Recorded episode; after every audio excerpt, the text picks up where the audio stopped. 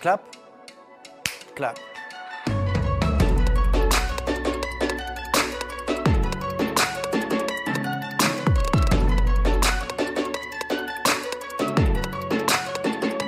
Un con, c'est celui que vous êtes en train de devenir quand vous en identifiez un en face de vous.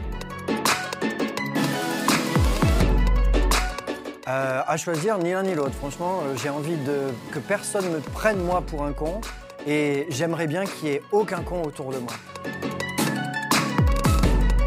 Ce qu'il y a de plus con dans l'absolu, c'est le silence.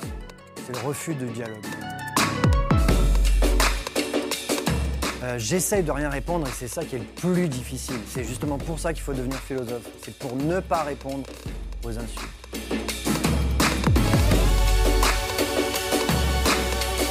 Très juste parce qu'en fait, euh, le con qui est en nous et qui ne cesse de renaître euh, s'appuie sur notre ignorance. Donc en réalité, l'une des meilleures stratégies pour lutter contre la connerie qui est en nous, c'est précisément de s'attaquer à l'ignorance. Très belle phrase.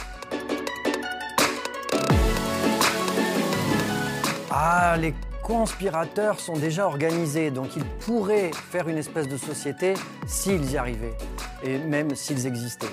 Euh, en revanche, les contents ont ceci d'embarrassant euh, qui sont toujours satisfaits d'eux-mêmes, alors qu'en réalité, il y a encore beaucoup de travail pour chacun d'entre nous à faire pour devenir vraiment des êtres humains accomplis.